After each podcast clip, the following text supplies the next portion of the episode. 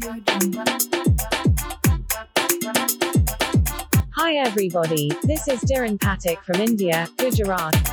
And you're listening to the Daily Technology News Podcast, the show that short story, update information about new gadgets and health tips, local interviews, tips in mutual funds and so more for people who love listening to podcasts. Only on my podcast.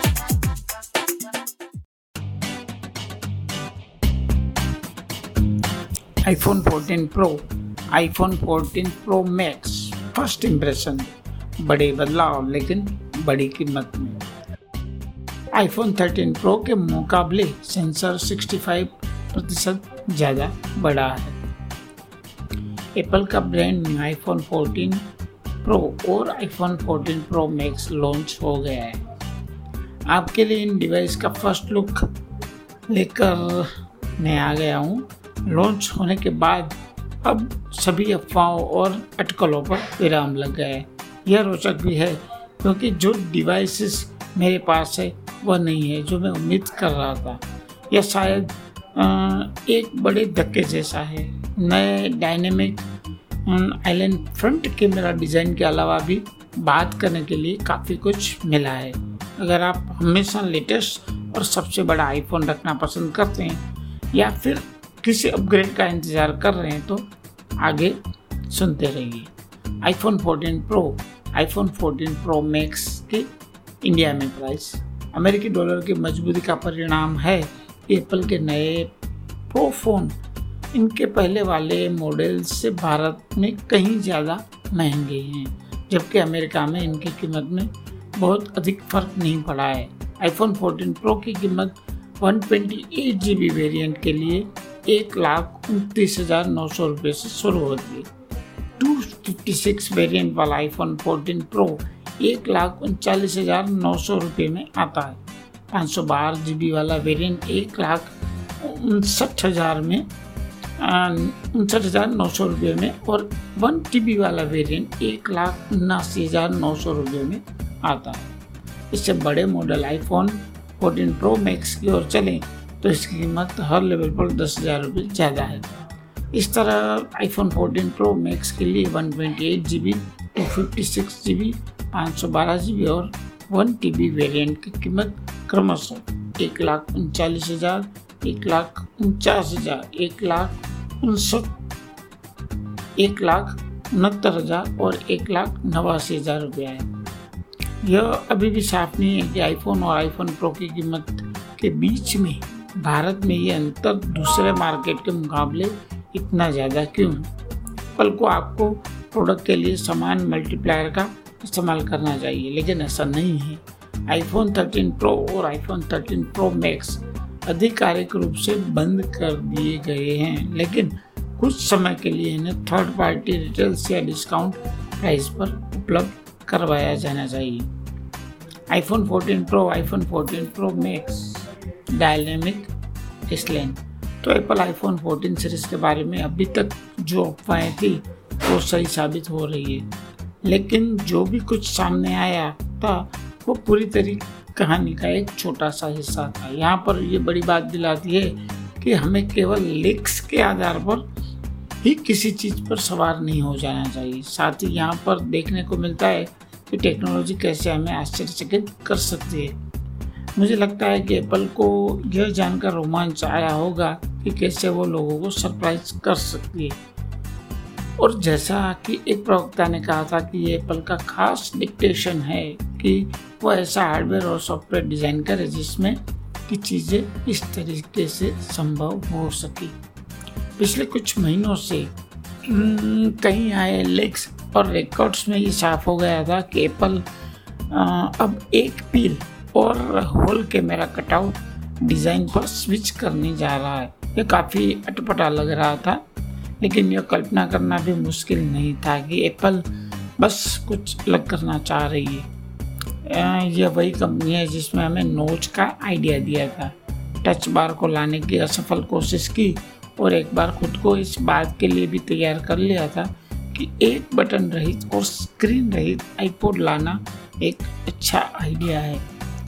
Phone के सामने आने से पहले latest leak काफ़ी हद तक सही दिशा में जा रहे थे। फ्रंट में टॉप पर जो कट आउट दिया गया है, उसमें पील और होल के बीच में खाली जगह है, लेकिन यह यूज़र्स को दिखाई नहीं देता है, क्योंकि इस होल का सॉफ्टवेयर की मदद से एक्सपेंड किया गया है, ताकि आपको एक काले रंग का पेज दिखता रहे।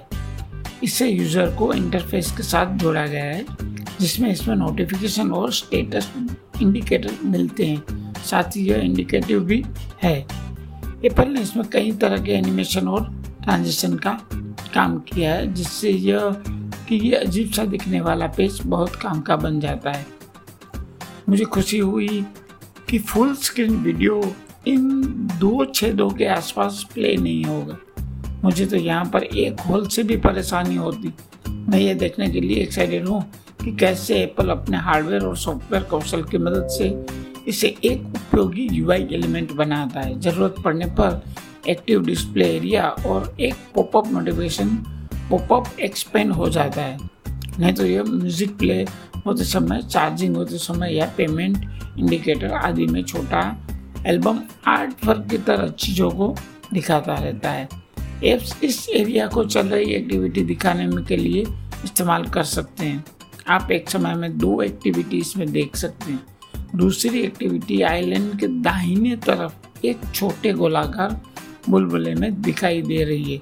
यहाँ पर मैं एप्पल से सहमत हूँ कि जो लिकर्स द्वारा बताया गया था असल पिल एंड होल अरेंजमेंट साबित होता है। कुछ मिलाकर निसंदेह यह नोच के ऊपर जाकर एक अच्छा इम्प्रूवमेंट है।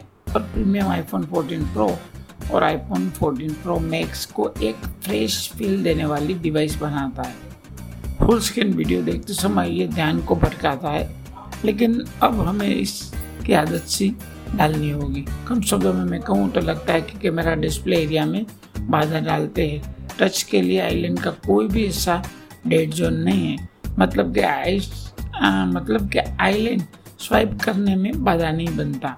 और टच अपना काम करता है, भले ही आपकी उंगली आईलाइन में कहीं भी चल रही हो। आईफोन 14 प्रो और आईफोन 14 प्रो मैक्स का डिज़ाइन इस साल एप्पल ने सिग्नेच कलर में, रूप में गहरे पर्पल कलर का इस्तेमाल किया है, जो काफ़ी गहरा है। कलर काफ़ी डार्क और डिसेचुरेट किया गया है, जिसमें ये हल्की छटा के साथ ग्रे कलर दिखता है। दूसरे ऑप्शन में space black silver and golden colour मिलते हैं। दोनों ही स्मार्टफ़ोन में फ्रेम पॉलिश किए गए स्टेनलेस स्टील के बने। आईफोन 14 प्रो का वज़न 206 ग्राम है, जबकि आईफोन 14 प्रो मैक्स का कहीं ज़्यादा भारी 240 ग्राम वज़न के साथ आता है। फ़ोन की शेप और अनुपात को देखें तो आईफोन 12 प्रो सीरीज़ के बाद से ज़्यादा कुछ नहीं बदला है। फ़ोन में फ्लैट बैक है और चारों और फ्रेम है। मेज shape accessory ecosystem Apple को यहाँ थोड़ा विवश कर देता है। रियर में दिया गया कैमरा मॉड्यूल थोड़ा सा बड़ा हो गया, इसलिए पिछले साल वाले फ़ोन के बैक कवर यहाँ पर काम नहीं देंगे। अगर आप अमेरिका में हैं तो आप पाएँगे कि फ़ोन में सिम ट्रे नकारद है। यह एप्पल का एक लक्ष्य है कि जिस पर वह काम कर रही लेकिन इसके अपने कुछ नुकसान है और भारत को इसमें से दूर रखा गया है। बॉटम में एक लाइटनिंग पार्ट दिया गया है। अफवाह कहती है कि अगले साल से एप्पल यूएसबी टाइप सी पर चली जाएगी। बहुत देशों में ये कानूनी तौर पर ज़रूरी हो जाएगा। लेकिन वैसे भी इसका होना बहुत मायने रखता है। IPhone 14 pro iPhone 14 pro max display और specification and dynamic island exclusive तौर पर प्रो हैंडसेट के लिए दिया गया है।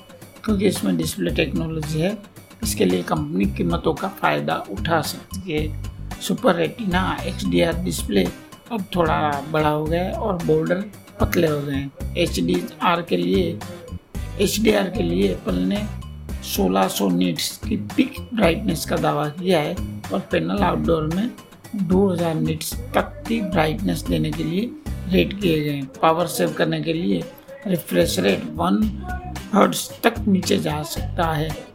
आईफोन्स में पहली बार ऑलवेज ऑन डिस्प्ले दिया गया है। और ये एक बड़ा बदलाव है। ये एप्पल के लिए अपने फ़ैशन में दिया गया है और इसके लिए विशेष विजुअल स्टाइल अपनाया गया है। एंड्रॉयड फ़ोन की तरह इसमें ब्लैक बैकग्राउंड पर साधारण ग्राफिक्स या प्लेन टेक्स्ट दिखने की बजाय ये केवल आपके आईफोन की लॉक स्क्रीन के रूप में दिया गया है। लेकिन बहुत डीम रूप में। मशीन लर्निंग की मदद से वॉलपेपर इमेज के हिसाब से ब्राइटनेस कम हो जाती है, लेकिन डिटेल्स बनी रहती हैं। लॉक स्क्रीन के विजेट्स भी लगातार दिखते रहते हैं। एप्पल ने आईफोन 14 प्रो मैक्स के साथ 29 घंटे और आईफोन 14 प्रो के साथ 23 घंटे की बैटरी लाइफ देने का वादा किया है। इम्प्रूवमेंट के साथ नया ए सिक्सटीन बायोनिक एस दिया गया है। इसमें 16 बिलियन ट्रांजिस्टर है और ये 14 एन एम मैन्युफैक्चरिंग प्रोसेस का इस्तेमाल करके बनाया जाता है। Company six C P core, five G P core और 16 न्यूरल इंजन कोर और कई सारे दूसरे सब सिस्टम के साथ इंडस्ट्री में सबसे ज़्यादा पावर और एफिशिएंसी का दावा करती है। IPhone 14 pro iPhone 14 pro max का कैमरा। कैमरा डिपार्टमेंट में भी सुधार किए गए हैं। प्राइमरी कैमरा 48 मेगापिक्सल का है और पहली बार कोड पिक्सल बाइनिंग का इस्तेमाल किया गया है एप्पल ने दावा किया है कि नए आईफोन में आईफोन 13 प्रो के मुकाबले सेंसर्स 65 प्रतिशत ज़्यादा बड़ा है अधिकतर मामलों में कैमरा को लाइट कैप्चर करने के लिए ऑप्टिमाइज किया गया है जिसमें चार पिक्सल मिलकर एक बन जाते हैं और जिसमें 12 मेगापिक्सल की फ़ोटो क्लिक होती है। लो लाइट क्वालिटी में दो गुना ज़्यादा बेहतर होने की बात कही गई है। सब्जेक्ट ब्लर मोशन बैकग्राउंड में भी आप शार्प फोकस में रहेगा ऐसा कहा गया है कि दूसरी ओर आप पिक्सल को एकल तौर पर भी ऑप्टिमाइज कर सकते हैं, जिसमें शूटिंग और एडिटिंग के लिए ज़्यादा क्रिएटिव ऑप्शन मिल जाते हैं। कंपनी का नया टू जूम ऑप्शन भी दिया है, जो 48 मेगा जो 48 मेगापिक्सल की इमेज को क्रॉप करके 12 मेगापिक्सल वाली हाई डिटेल इमेज में बदल सकता है। फ़ोन से 48 मेगापिक्सल प्रो रो फ़ोटो के लिए भी किया जाता है। वीडियो फीचर में एक्शन मोड एक नया ऑप्शन दिया गया है, जो वीडियो को क्रॉप करके उसे ऐसी स्टेबिलिटी देता है, जैसा कि गिम्बल से शूट किया गया। हो फ़ोन में 12 मेगापिक्सल का अल्ट्रा वाइड कैमरा दिया गया है, जिसमें मैक्रो फ़ोटो के लिए ज़्यादा फोकस पिक्सल है, जो लो लाइट शॉट्स में भी बेहतर तरीके से कैप्चर किए जा सकते हैं। फ्रंट कैमरा में पहली बार ऑटो फोकस दिया है जो बेहतर लो लाइट सोर्स के एपरेचर 1.9 का इस्तेमाल किया है पीछे की ओर दिया है नाइन एल वाला फ्लैश एक्टिव है, जिसमें इंटेलिजेशन पैटर्न और इंटेंसिटी एडजस्टमेंट फीचर भी है। रिव्यू करते समय हम देखेंगे कि ये सब कैसे काम करते हैं। दूसरे नए फीचर्स में क्रैश डिटेक्शन और सैटेलाइट आधारित इमरजेंसी मैसेजिंग फ़िलहाल के लिए केवल अमेरिका और कनाडा में भी ही दिए गए हैं। आईफोन 14 प्रो और आईफोन 14 प्रो मैक्स में आई 16 दिया गया है, जिसमें कुछ नई क्षमताएँ हैं। नए प्रो फ़ोन लोगों को अपग्रेड करने के लिए प्रेरित करने हेतु काफ़ी फ्रेश लग रहा है। अब की बार इनमें इनके नॉन प्रो वर्जन हैंडसेट के बीच का अंतर अब तक का सबसे ज़्यादा अंतर है। हालाँकि इनमें बड़ी कीमत इनको बहुत से खरीदारों की पहुँच से दूर रखेगी। आपको इस अपग्रेड के लिए जाना है या नहीं जाना है, ये तय करने के लिए ज़रूरी है आप थोड़ा और वेट करें।